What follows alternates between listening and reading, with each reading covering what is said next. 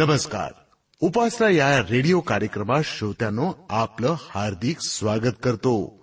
बायबलचा अभ्यासक्रम करणं म्हणजे जीवनाचं सत्य शोधून काढणं. समुद्रात खोलवर गेल्याशिवाय मोती मिळत नाहीत ना? त्याचप्रमाणे बायबलचा सखोल अभ्यास केल्याशिवाय आध्यात्मिक ज्ञान मोती मिळणार नाहीत. जगातील अनेक गोष्टींचा लोभ मोह लालसा आम्हाला वाटत असते. पण त्या मिळून देखील आमचा उद्धार होणार नाही. उद्धार होण्यासाठी प्रभू येशूची शिकवणच खूप महत्वाची आहे. उपासना कार्यक्रमात सहभागी होऊया या गीतासह.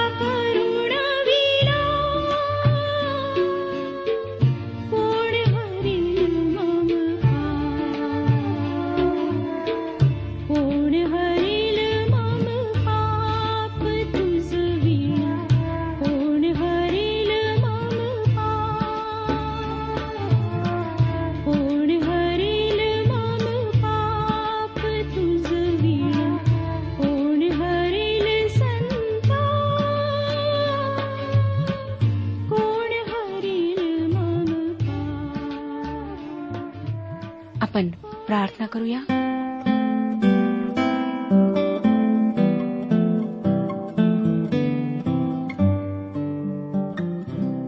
पवित्र पवित्र पवित्र परमेश्वर पित्या तुझ्या थोर पराक्रमी गौरवी नावाला शतशः धन्यवाद देत आम्ही तुझ्या समक्ष येत आहोत. प्रभू तुझी दया आहे तुझी कृपा आहे आम्ही जिवंत आहोत. तू आम्हाला सर्व काही पुरवलेलं आहेस. जेव्हा आम्ही ह्या जगाकडे दृष्टी टाकतो तेव्हा आम्हाला कळतं की किती लोक आज संकटात आहेत किती लोक तळमळत आहेत. कितीतरी लोकांजवळ घर नाही अन्न नाही कपडे नाहीत. परंतु तू आम्हाला आजपर्यंत सर्व काही पुरवलेलं आहेस. तुझी दया आहे प्रभू तुझी कृपा आहे. आमची प्रार्थना आहे की जे जीवन तू आम्हाला दिलेलं आहेस त्या जीवनाच्याद्वारे आम्ही तुझं गौरव करावं म्हणून तू आमची मदत कर.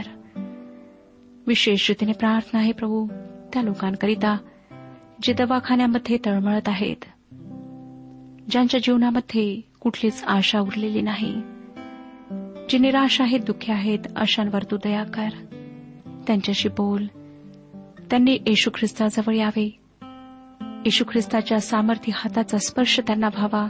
आणि त्यांना आरोग्य प्राप्त व्हावे असं तू हो दे. प्रत्येकाशी तू आजच्या वचनाच्याद्वारे बोल. हो दे प्रभू की हे वचन आम्ही समजून घ्यावं. आम्ही फक्त ऐकणारेच नाही परंतु ह्या वचनानुसार वागणारे आणि चालणारे लोक व्हावेत. म्हणून विशेष रीतीने तू आम्हाला बुद्धी पुरेव मार्गदर्शन पुरेव. ही प्रार्थना तारणाऱ्या प्रभू येशू ख्रिस्ताच्या गोड आणि पवित्र नावात मागितली आहे. म्हणून तो ऐक. आमेन. श्रोतनो आज आम्ही दहाव्या अध्यायाच्या शेवटल्या वचनांवर आणि त्यानंतर अकरा आणि बारा अध्यायांवर विचार करणार आहोत. स्तोत्रसहिता दहावा अध्याय उघडा.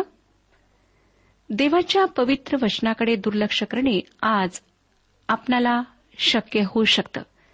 पण उद्या जर न्यायाचा प्रसंग आला तर त्या दुर्लक्षाबद्दल जी किंमत तुम्हाला मोजावी लागेल ती तुमच्या शक्तीपलीकडची असेल. असं वाटतं की आजच्या जगामध्ये देव अतिशय अप्रिय होत आहे. कारण दुष्ट स्वार्थी बढाईखोर व देवहीन लोकांच्या हातात या जगाची सूत्रे आहेत. मानवाचे पाप शेवटी देवहीन मानव म्हणजेच ख्रिस्तविरोधीकडे निर्देश करू लागले आहे. आता आपण दहावा अध्याय सोळा ते अठरा वचने वाचूया. परमेश्वर युगानुयुग राजा आहे. त्याच्या देशातून राष्ट्रे नष्ट झाली आहेत. हे परमेश्वरा तू दीनांचा मनोरथ पूर्ण केला आहे त्यांचे मन तू स्थिर करीतोस. पोरक्यास व पीडितास न्याय मिळावा आणि मातीपासून घडलेल्या मनुष्याने त्यास इतपर दहशत घालू नये म्हणून तू त्यांच्याकडे कान देतोस. श्रोत्यानो मानवी इतिहास हजारो राजे महाराजे येऊन गेल्याचे सांगतो परंतु ते सर्व मातीने घडलेले मानव होते. त्यांच्यापैकी कोणीही अमर झाले नाही. त्यांची राजनीती त्यांचे सामर्थ्य त्यांचे वैभव सर्व सर्व मातीला मिळाले. ते हयातीत असेपर्यंत त्यांनी स्वतःचे बळ प्रदर्शित केले. त्या बळाच्या सामर्थ्याने इतरांना दहशत घातली. पण फार दिवस नाही. पवित्र शास्त्र आम्हाला सांगते की परमेश्वर युगानुयुगीचा राजा आहे. तो प्रारंभ व शेवट आहे आणि त्याचे साम्राज्य युगानुयुगीचे आहे. तो अत्यंत सामर्थ्यशाली असला तरी अति दयाळू देखील आहे आणि तो दीनांचा पीडितांचा दुबळ्यांचा कैवारी आहे. अनाथ व विधवा यांचा तो कैवारी आहे. आणि जे त्याचे भय धरतात त्यांच्या इच्छा तो पूर्ण करणार आहे. जेव्हा प्रभू यशू ख्रिस्त या पृथ्वीवर दुसऱ्यांदा येईल तेव्हा तो प्रभू परमेश्वराचे राज्य स्थापित करेल. मी व माझ्यासारखे अनेक विश्वासणारे त्या महान व सुंदर दिवसाची उत्कंठतेने वाट पाहत आहोत. कारण या राज्यामध्ये देवाची पवित्र समक्षता कायम असेल. पवित्र शास्त्र आम्हाला प्रगटीकरणाचे पुस्तक एकविसावा अध्याय तीन आणि चार या वचनांमध्ये सांगते प्रगटीकरणाचे पुस्तक एकविसावा अध्याय तीन आणि चार वचने वाचूया. आणि मी राजस्थानातून आलेली मोठी वाणी ऐकली ती अशी पहा देवाचा मंडप मनुष्यांजवळ आहे. त्यांच्याबरोबर देव आपली वस्ती करील. ते त्याचे लोक होतील आणि देव स्वतः त्यांच्याबरोबर राहील. तो त्यांच्या डोळ्यांचे सर्व अश्रू पुसून टाकील. ह्यापुढे मरण नाही शोक रडणे व कष्टही नाहीत. कारण पहिल्या गोष्टी होऊन गेल्या. श्रोत्यानो काय तुम्हाला अशा ख्रिस्त राज्याची प्रतीक्षा आहे? काय या अन्याय व अत्याचाराने बरबटलेल्या जगातून निघून परमेश्वराच्या पवित्र शांतीच्या नगराचे तुम्हाला नागरिक व्हायचे आहे? जर या प्र- ख्रिस्ताद्वारे प्रभू पित्याजवळ या. येशू ख्रिस्ताने सर्व दुखण्याचे आमंत्रण दिले आहे. मग ते कृष्णवर्तमान अकरावाध्याय अठ्ठावीसाव्या वचनात तो म्हणतो मग ते कृष्णवर्तमान अकरावाध्याय अठ्ठावीसावे वचन. अहो कष्टी व भाराक्रांत जन हो तुम्ही सर्व मस्कडिया म्हणजे मी तुम्हास विसावा देईन. आता कष्टापासून विसाव्याचे स्थान माहीत झाल्यावर कसला विलंब करायचा? तो आपले बाहू पसरून आज तुम्हाला म्हणत आहे तुम्ही मस्कडिया म्हणजे मी तुम्हाकडे येईन. आता आपण अकराव्या स्तोत्राकडे वळत आहोत. अकराव्या स्तोत्रामध्ये नीतिमान व्यक्तीची परीक्षा ही मध्यवर्ती कल्पना आहे. हे स्तोत्र छोटेसे आहे व ते इतके सर्वसाधारण वैशिष्ट्यांचे आहे की दाविदाने ते नक्की कोणत्या प्रसंगी लिहिले ते सांगणे कठीण आहे.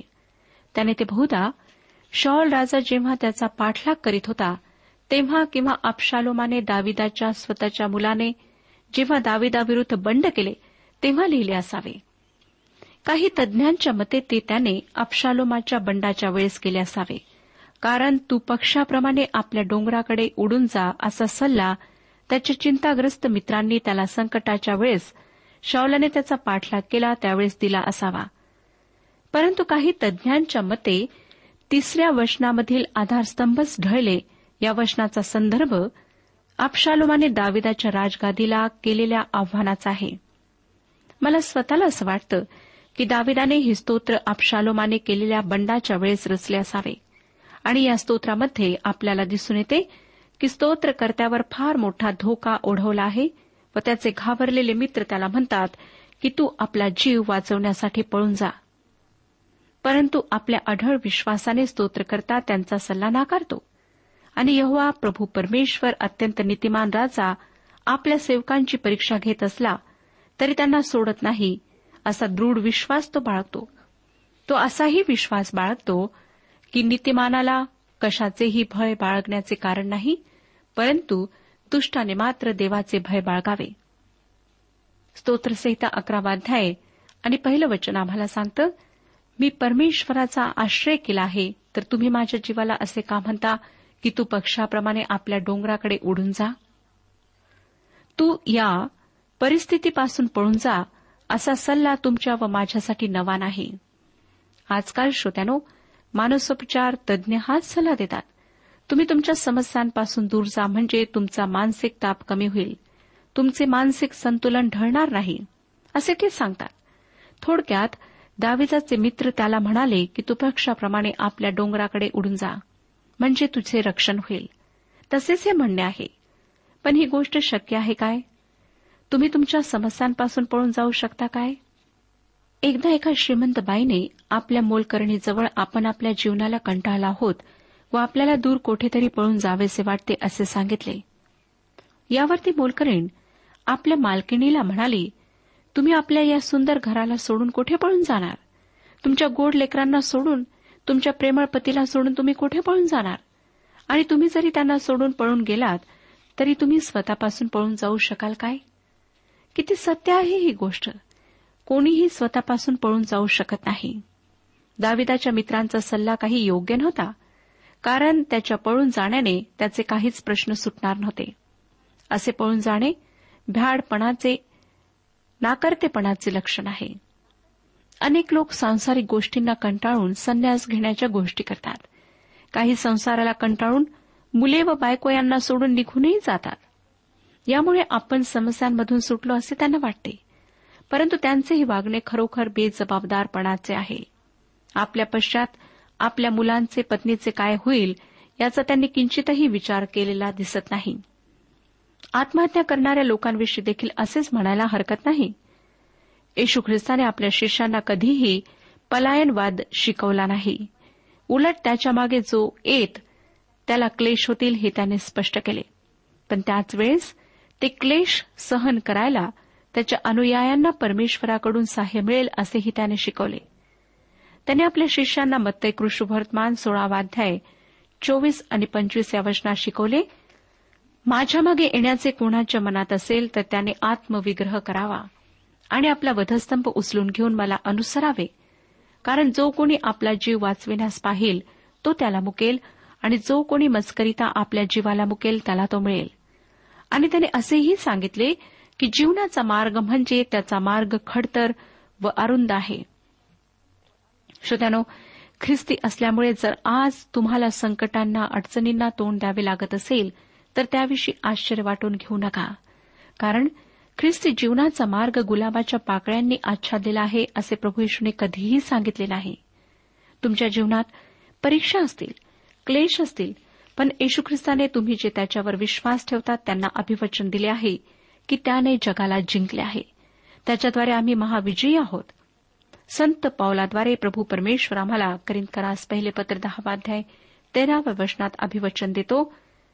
करिंदकरास पहिले पत्र दहावाध्याय तेरावे वचन मनुष्य सहन होते तिच्याशिवाय दुसरी परीक्षा तुमच्यावर गुदरली नाही आणि देव विश्वासपात्र आहे. तो तुमची परीक्षा तुमच्या शक्तीपलीकडे होऊ देणार नाही तर परीक्षेबरोबर तिच्यातून निभावण्याचाही उपाय करेल असा की तुम्ही ती सहन कराव्यास समर्थ व्हावे. तसेच प्रभू पिता स्तोत्रसहिता एक्क्याण्णव अध्याय चौदा ते सोळामध्येही त्याच्यावर भाव ठेवणाऱ्यांना मोठ्या ममतेने सांगतो की त्याचे प्रेम मस्वर आहे म्हणून मी त्याला मुक्त करेन. त्याला माझ्या नामाची जाणीव आहे म्हणून मी त्याला उच्चस्थळी निर्भय ठेवेन. तो माझा धावा करेल आणि मी त्याचे ऐकेन. संकट समय मी त्याच्याजवळ असेन. मी त्याला मुक्त करेन. मी त्याचे गौरव करेन. त्याला दीर्घायुष्य देऊन तृप्त करेन. त्याला मी सिद्ध केलेल्या तारणाचा अनुभव घडवेन. श्रोत्यानो इतका धीर देणारा साह्यासाठी सतत तत्पर असणारा महान स्वर्गीय पिता जर आमच्या पाठीशी आहे तर आम्ही संकटांना घाबरून त्यांच्यापासून का पळावे? दाविदाची याच परमेश्वरावर गाढ श्रद्धा होती म्हणून त्याला त्याच्या मित्रांचा तू पक्षाप्रमाणे आपल्या डोंगराकडे उडून जा हा सल्ला पटला नाही. तो त्यांना म्हणत आहे की मी तर परमेश्वराचा आश्रय केला आहे. दाविदाच्या जीवावर त्याचा स्वतःचा मुलगा अप्शालोम उठला होता. आता पुढचं वचन पहा. कारण पहा दुर्जन धनुष्य वाकवीत आहेत. सरळ मनाच्यांना अंधारात मारावयासाठी दोरीला तीर लावित आहेत. संधी मिळताच दाविदाला ठार मारण्याचा अपशालोमाच्या अनुयायांचा विचार होता. दावीद अबशालोम दोघांच्याही बाजू कटुपणाने भरलेल्या होत्या. परंतु दाविदाचे मन मात्र आपल्या मुलांसाठी दुःखाने भरलेले होते. दाविदाला या गोष्टीविषयीही दुःख होते की कायदा व सुव्यवस्था ढासळली होती कारण अबशालोमाने राजगादी बळकवण्याचा प्रयत्न केला होता आणि दाविदाला एरुश्लेम सोडून जावे लागले होते. अशा परिस्थितीत खऱ्या व जिवंत देवाची उपासना चालू राहणे शक्य नव्हते. दाविदाने त्याच्या लोकांना सूचना दिल्या होत्या की माझ्या मुलाची अप्शालोमाची आठवण ठेवा त्याला ठार करू नका. मला तो सुरक्षित हवा आहे. अप्शालोमाने आपल्या पित्याशी आणि इतरांशी लढाई करून फार मोठी घोड चूक केली. कारण दावीद एक तरबेज सर्व युक्त्या माहीत असलेला योद्धा होता. जंगलात पर्वतात कशाप्रकारे लढाई करायची हे त्याला माहीत होते. अप्शालोम व त्याचे लोक तितके अनुभवी नव्हते म्हणून त्यांचा पराजय झाला. दोन्ही पक्षात कटुपणा होता पण दाविदाच्या हृदयात नव्हता. योआब जो दाविदाच्या सेनेचा सेनापती होता त्याने भाला फेकून अबशालोमाला ठार केले. दोन्ही पक्षात कटुपणा होता. पुत्राच्या मृत्यूने दाविदाचे अंतकरण दुःखित झाले. मला नाही वाटत की त्या दुःखाला तो कधी विसरू शकला. व्यवस्था आणि नियम समाप्त झाले. अकरावाध्याय तिसरं वचन पहा. आधारस्तंभच ढासळले तर नीतिमान काय करणार? आजकाल देवाचे वचन ग्राह्य नाही असे सांगणारे खोटे शिक्षक सर्वत्र आढळतात. आणि हे लोक एका नवीन नीतिमत्वाचा पुरस्कार करतात. अशा वातावरणात देवाचे भय धरून चालणाऱ्यांना आपल्या नीतिमूल्यांना देवाच्या वचनाला धरून चालणे कठीण होऊन बसते. अशावेळी नीतिमानांनी काय करावे? मी सांगते श्रोत्यानो ते काय करू शकतात? स्तोत्रकर्ता काय म्हणतो ते पहा चौथ्या वचनात. परमेश्वर आपल्या पवित्र मंदिरात आहे. परमेश्वराचे राजासन स्वर्गात आहे. त्याचे नेत्र मानवास पाहतात. त्याच्या पापण्या त्यास आजमावितात. आज प्रभू परमेश्वर आमच्याकडे पाहत आहे. तो आम्हाला आजमावत आहे. या दुष्ट व व्यभिचारी जगामध्ये आम्ही देवावर किती विश्वास ठेवतो किती त्याला अनुसरतो याकडे तो लक्ष ठेवून आहे. जेव्हा आमच्या आजूबाजूला देवाच्या वचनाचा अभ्यर केला जातो तेव्हा आम्ही एकच गोष्ट करू शकतो ती म्हणजे देवाचे चरण धरून राहणे. त्याच्यावर आपला सर्व भार सर्व भाव ठेवून स्थिर राहणे. आम्ही कठीण परिस्थितीने घेरलेलो असताना प्रभू परमेश्वर जो स्वर्गात सिंहासनावर आसनस्थ झाला आहे त्यावर विश्वास ठेवणे व आशेने त्याच्या मदतीची प्रतीक्षा करणे हेच आमच्या हिताचे असते.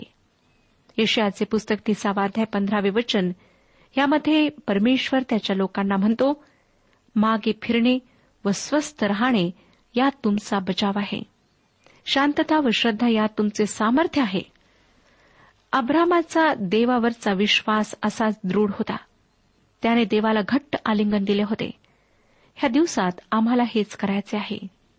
स्तोत्राकरा पाचवे वचन पहा. परमेश्वर नीतिमानाला कसा स्लावितो त्याला दुर्जनाचा व आतताई माणसाचा वीज येतो. परमेश्वर त्याच्या लोकांना कसाच लावतो याचा अर्थ असा नाही की तो त्यांचा तिरस्कार करतो. आमच्यातले सद्गुण अधिक वाढावेत. आमचे आत्मिक सौंदर्य वाढावे. हाच त्याचा त्यामागचा हेतू आहे.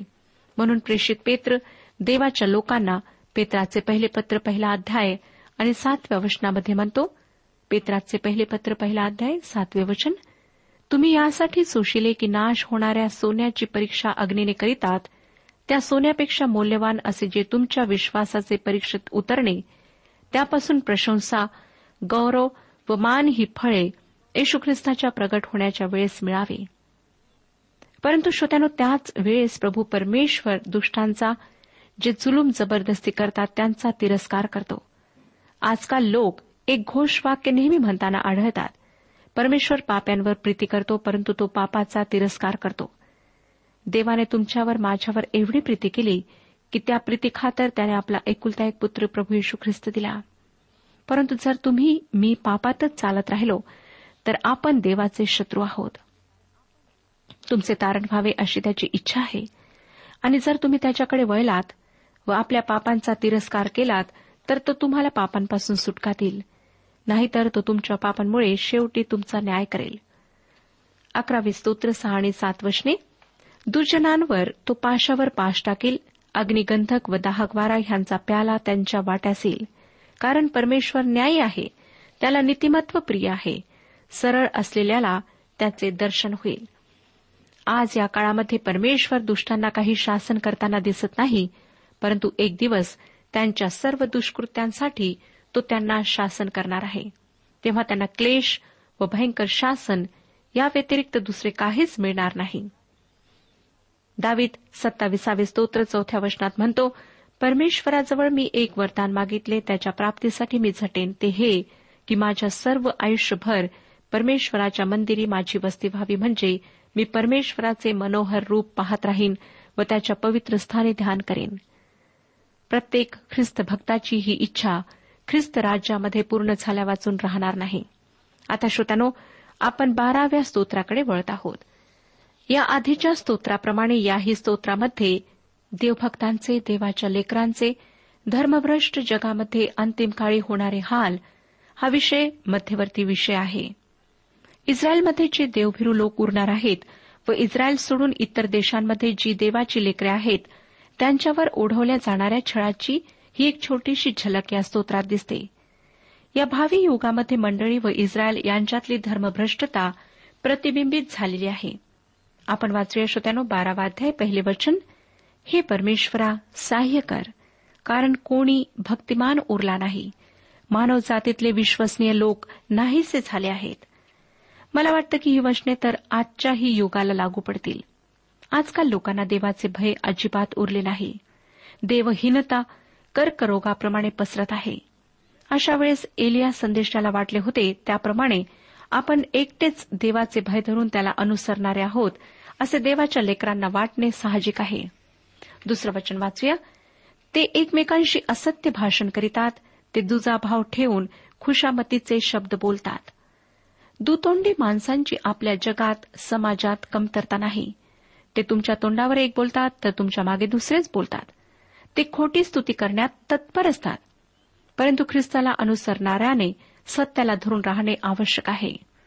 तीन आणि चार वचने खुशामत करणारे सर्व ओठ फुशारकी मारणारी जीप परमेश्वर कापून टाको. ते म्हणतात आम्ही आपल्या जीभेने प्रबळ होऊ. आमचे ओठ आमचेच आहेत. आमचा धनी कोण? श्रोत्यानो अशा प्रकारची प्रवृत्ती आज सुद्धा आम्हाला आमच्या समाजात आणि आमच्या इतरत्र दिसते. यहुदा त्याच्या पत्रातील सोळाव्या वचनात म्हणतो ते लोक कुरकुर करणारे असंतुष्ट व वासनासक्त आहेत. त्यांचे तोंड फुशारकीच्या गोष्टी बोलते. व लाभासाठी ते मुखस्तुती करणारे आहेत. दुसऱ्या शब्दांमध्ये धर्मभ्रष्ट म्हणजे खोटे असत्य बोलणारे लोक. आता आपण देवाचे लोक कोण आहेत ते पाहणार आहोत. पाचवे वचन पहा. परमेश्वर म्हणतो दिनांवरील जुलमांमुळे व कंगालांच्या उत्साशामुळे मी आता उठलो आहे. ज्या आश्रयाचा सोस त्याला लागला आहे त्यात मी त्या सुरक्षित ठेवेन. पवित्र शास्त्र पुन्हा व पुन्हा सांगते की परमेश्वर दीन व दुबळ्यांचा कैवारी आहे व तो त्यांचा न्याय केल्याशिवाय राहणार नाही. तो त्यांना सुरक्षित ठिकाणी लपून ठेवेल. सहाव्या वचनात तो म्हणतो परमेश्वराची वचने शुद्ध वचने आहेत. भट्टीत सात वेळा शुद्ध करून जमिनीवरील मुशीत ओतलेल्या रुपयासारखी ती आहेत. श्रोत्यानो मानवाच्या शब्दांविषयी कोणीही अशी खात्री देऊ शकत नाही. परंतु परमेश्वर सत्यवचने आहे. त्याची वचने शुद्ध आहेत. पवित्र आहेत. नंतर सात आणि आठ वचने पहा. हे परमेश्वरा तू त्या सांभाळशील ह्या पिढीपासून तू त्यांचा कायमचा बचाव करशील. मानवजातीत निचत्वाला उच्च पद प्राप्त झाले म्हणजे दुर्जन चहोकडे मिरवत चालतात. आजच्या जगामध्ये खरोखर मानवाची मूल्ये पूर्णपणे बदलून गेली आहेत. परंतु असल्या उलट्या खोट्या मूल्यांविषयी परमेश्वराचे वचन फार स्पष्ट आहे आणि ते आम्हाला सतर्क करते. परमेश्वर ह्या विषयात आपले मार्गदर्शन करो आणि आपणाला आशीर्वाद देऊ आजच्या उपासना कार्यक्रमात परमेश्वराच्या जिवंत वचनातून मार्गदर्शन आपण ऐकलं. आजच्या या वचनातून आपणास काही आशीर्वाद मिळाला असेल यात काही शंका नाही. सुदैव हो, जीवनविषयक काही शंका असल्यास किंवा काही प्रश्न असल्यास किंवा काही प्रार्थना निवेदन असल्यास पत्राद्वारे आम्हास अवश्य कळवा. आम्हाला अगदी आनंदच होईल. पत्र व्यवहारासाठी आमचा पत्ता लिहून घ्यावा.